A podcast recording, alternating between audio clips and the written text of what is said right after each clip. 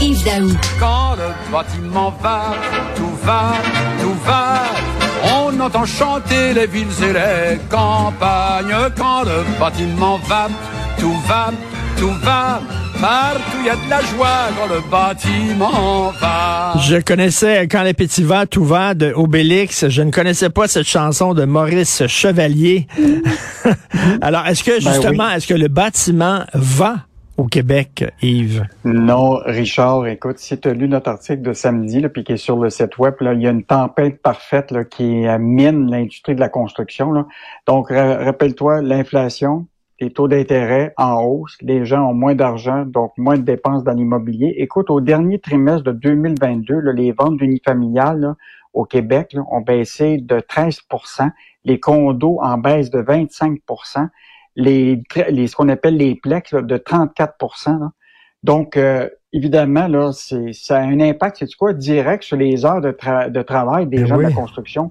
La Commission de la construction du Québec là, a dit là, qu'il y aurait une baisse là, d'à peu près 4 à 5% des heures travaillées l'année prochaine dans le domaine de la construction. Euh, donc, euh, ça a un impact là, direct sur... Et quand on dit effectivement que quand la construction va, tout va, là, parce que ça a des ramifications un peu partout. Et on a parlé à une entrepreneur qui est en construction. Elle dit, elle, là, ça fait 40 ans qu'elle n'a pas vu ça, une situation comme celle-là. Et donc, euh, 40 ans, là, c'est quand même euh, énorme. là. Donc, euh, et elle a dit, c'est parfait parce que moi, j'avais déjà tout vendu mes projets de condo, là, puis qu'ils étaient déjà comme payés. Mais tous ceux qui se lancent dans la production de nouveaux projets de construction, des entrepreneurs, là, ils vont perdre leur chemise là-dedans là, avec des taux d'intérêt bien trop élevés pour euh, euh, les prix de la construction. Tu sais, même si on, on regarde ça, mais l'inflation, les salaires ont augmenté, les prix de- des matériaux de construction. Donc, euh, l'industrie de la construction, là, va, ça va être difficile pour le résidentiel, mais, euh, mais peut-être dans d'autres secteurs institutionnels, ça va peut-être être moins pire. Oui, parce qu'à Montréal, quand même, il y en a des grues. Là. Il y a beaucoup de, de tours à condos qui sont construits, puis de tours à bureaux. Je sais pas comment ça se fait qu'on on construit autant de tours à bureaux et d'hôtels, alors que, bon Dieu, on peut pas dire que le centre-ville se porte bien avec le télétravail. Là. Ouais. Ben moi, je pense qu'il y a beaucoup de gens qui avaient, qui avaient peut-être pas anticipé tout ça. Là. Tu sais, le télétravail, là, le retour au centre-ville se fait toujours pas.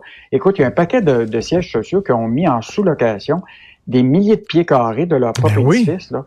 Donc, euh, puis, euh, puis là, on le sait, le, le, le, gouvernement compte beaucoup sur le programme d'infrastructure pour faire rouler l'économie de la construction. Tu sais, on en a plein de projets de, de- d'infrastructure. là. Donc, c'est peut-être juste ça qui va sauter, euh, sau- sauver toute la, la- la- toutes les heures de travail de la construction. Mais dans le secteur résidentiel, Richard, là, il faut s'attendre à un 2023 là, extrêmement difficile. Ben là, on va avoir 12 000 habitations à prix modique là, qui vont être euh, construites à Montréal. Alors, euh, tu veux nous parler du euh, français? Écoute, on est ici euh, à Cube Radio. Nos bureaux sont à côté de Archambault. Archambault, on vend des livres et on vend beaucoup de jeux de société. Il y en a beaucoup. Et plusieurs de ces jeux-là, tu dis, Yves, sont in English only. En fait, le- notre journaliste Hélène Schaff a fait le, tour de plusieurs magasins. Écoute, c'était fascinant de voir combien de boîtes de jeux, tout l'affichage sur la boîte était juste en anglais. Écoute, on a fait le tour d'une petite librairie papeterie euh, qui s'appelle le Bureau Proprio Citation. On a été chez Clément, on a fait Toys R Us et Walmart. Écoute, c'était plein de jouets dans, dans, dans, dans les allées. Bon, il y a des explications euh, claires, là. C'est que, évidemment, beaucoup des gens voient que c'est bien trop coûteux de mettre tout ça en français. Tu Ben oui. Fait que ils disent écoute, on les amène dans le marché, mais c'est les distributeurs. Et là, tout le monde était sur les dents vend- vendredi quand on les a appelés. Walmart qui dit Oh, c'est une erreur, euh, on va s'assurer que ça arrive pas. Mais la Ben réalité, là, c'est que ah non, ça arrive, là. Puis euh, et donc, euh, mais la pratique là est illégale. Là, selon la charte de la langue française, toute inscription sur un produit, un contenant ou un emballage doit être rédigé en français et aucune inscription sur une autre langue ne doit l'emporter sur le français. Alors là, ce qu'on a vu, c'est que l'usage de l'anglais remporte sur le français. Euh, même dans des cas où ce que c'est bilingue, c'est l'anglais qui prédomine. Euh, écoute, près de 400 plaintes pour emballage euh, et langue de produit a été reçues l'année passée par euh, le QLF, l'Office de la langue française. C'est 45% de plus que l'année euh, l'année précédente. Donc, euh, Hmm.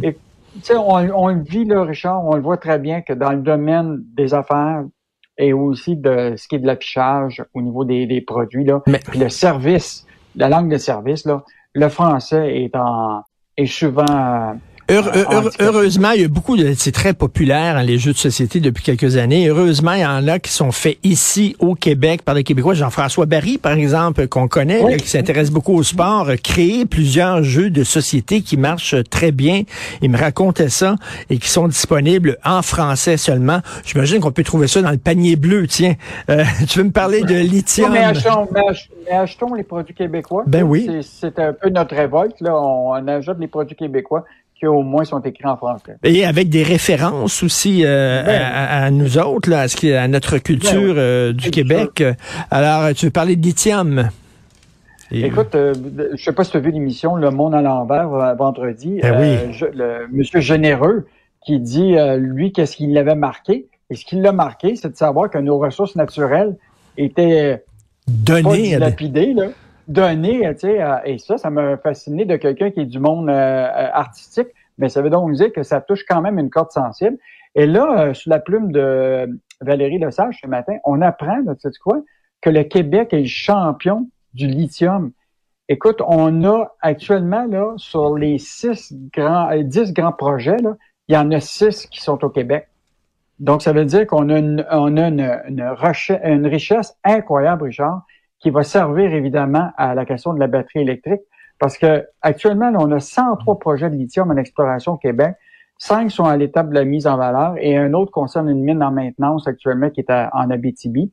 Et je te rappellerai quand même qu'on s'attend à ce que, évidemment, la, production de voitures électriques va être euh, hmm. euh, massive.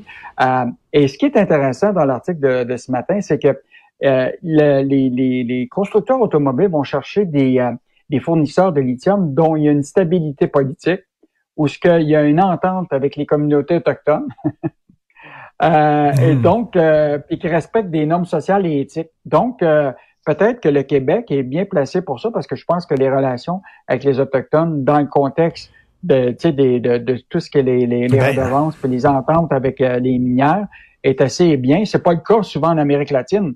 Parce que là, c'est beau, c'est beaucoup plus euh, tough. Là, euh. ben, c'est ça. Euh, on rentre dans les territoires autochtones en Amérique latine, puis on pompe les ressources naturelles. Ici, il faut se rappeler, hein, la paix des Braves, Daou, qui était Bernard mm-hmm. Landry, je crois, c'est Monsieur Landry, qui avait dit justement, on va vous traiter les Premières Nations comme des partenaires économiques et on va travailler avec vous. C'est très bien de le souligner. Donc, c'est une bonne nouvelle. Six des dix plus importants projets du pays, en, point de vue de, du lithium, sont situés en territoire québécois. Des bonnes nouvelles. Et une autre bonne nouvelle, euh, Yves, euh, vous parlez souvent dans la section argent d'entreprises d'ici euh, qui réussissent à traverser le temps.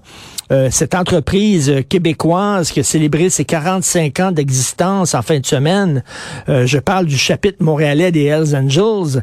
Écoute, c'est une entreprise d'ici qui fait travailler les, des gens d'ici qui créent des emplois. Je sais pas si c'est dans le dans le le panier bleu, tiens ça. Mais, mais quand même, je rigole, mais reste que les Hells Angels qui ont célébré leurs 45 ans, comme si c'était une entreprise légitime en fin de semaine à Saint-Charles-sur-Richelieu. Euh, J'imagine que, bon, vaut mieux en rire qu'en pleurer. Euh... Mais Richard, oublie pas que pour travailler là, il faut que tu sois full patch. Ah oui, il faut que tu sois full patch, oui. Puis euh, écoute, t'as pas beaucoup de syndicats, t'as pas beaucoup de protection. Euh, Yves Daou, merci, on se reparle demain. Bonne journée, bye. Allez, bonne journée.